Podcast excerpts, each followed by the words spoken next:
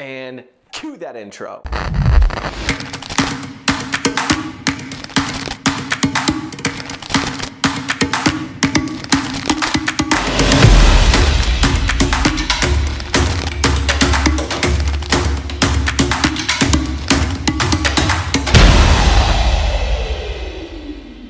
Everyone, Josh from Practical Theism here. Don't mind my daughter in the background, she's having a good old time playing back there. You know, if I had to say that there was one thing that separates Christianity from all other religions, it would have to be the person of Jesus. Christianity stakes a very bold claim that this man, he's not just some great prophet or some spiritual guru or a self help professional who was really good at psychology and sociology.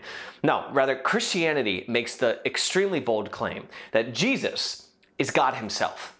Jesus is the God man, the one who has always been with the Father since the beginning of time. Now, there are so many things that we can dive into when it comes to the person of Christ. I mean, you have his lordship, his divine sonship, his moral sermons, and so many others. But why believe in a religion where they stake the claim that a man was actually God in the flesh?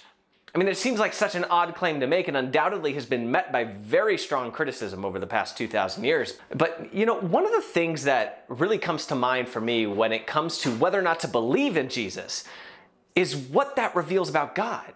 For some, God is a distant figure. You know, he's some unrelatable thing in the cosmos. But for Christians, we speak about the personal nature of God, that you can have a relationship with him, now, throughout the Old Testament, the name of God was signified by the Tetragrammaton. It was YHWH. We kind of pronounce that Yahweh now, but they didn't pronounce it back then. You know, this was because God was not someone you addressed directly. His name, therefore, was not something that you could pronounce. So the Jews would refer to him actually by another name, you know, likely Adonai, which means Lord, or Hashem, which means the name, or Hakadosh Baruch Hu, which means the Holy One, blessed be He.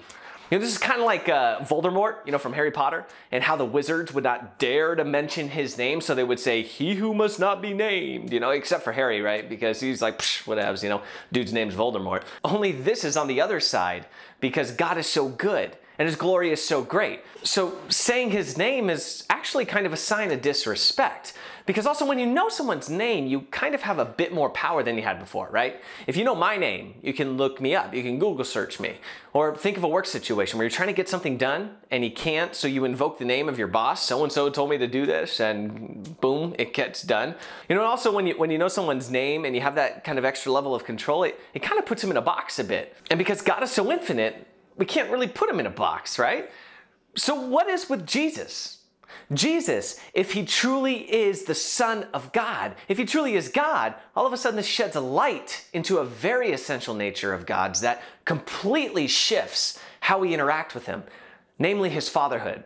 If God had a son, that makes him a father, right? And if he is a father, then that transforms how we speak to, speak about, and interact with God the Father. No longer is he some sort of distant tyrant, but God chose to reveal himself through his son Jesus for many reasons, but a crucial one was to share the knowledge of his fatherhood.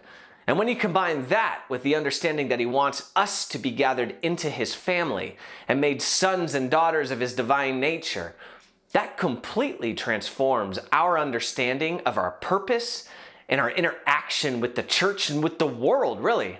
I mean, not to mention this eternal fatherhood of God's, it really sets the stage for one of the most essential Christian doctrines, the Trinity. When we understand God as Father, this puts into perspective everything we go through in life. If God is a father, he truly wants what's best for his children, which is an essential ingredient to transforming our suffering from something negative to something positive. It's what tells us that He is constantly involved in His creation and always calling us to a deeper relationship with Him, placing our focus on Him, looking up to Him, because when we focus on God, everything else falls into place. Our hearts become rightly ordered, and we become all we were intended to be. The fatherhood of God is so essential to the divine economy. And we can only come to that conclusion and that understanding of God's fatherhood through the belief that Christianity holds, which is that Jesus is the Son of God. Now, the question I'll lay here for you that have listened in closing is do you believe that? Do you believe that Jesus is the Son of God? From all of us here at Practical Theism, we'll catch you next time.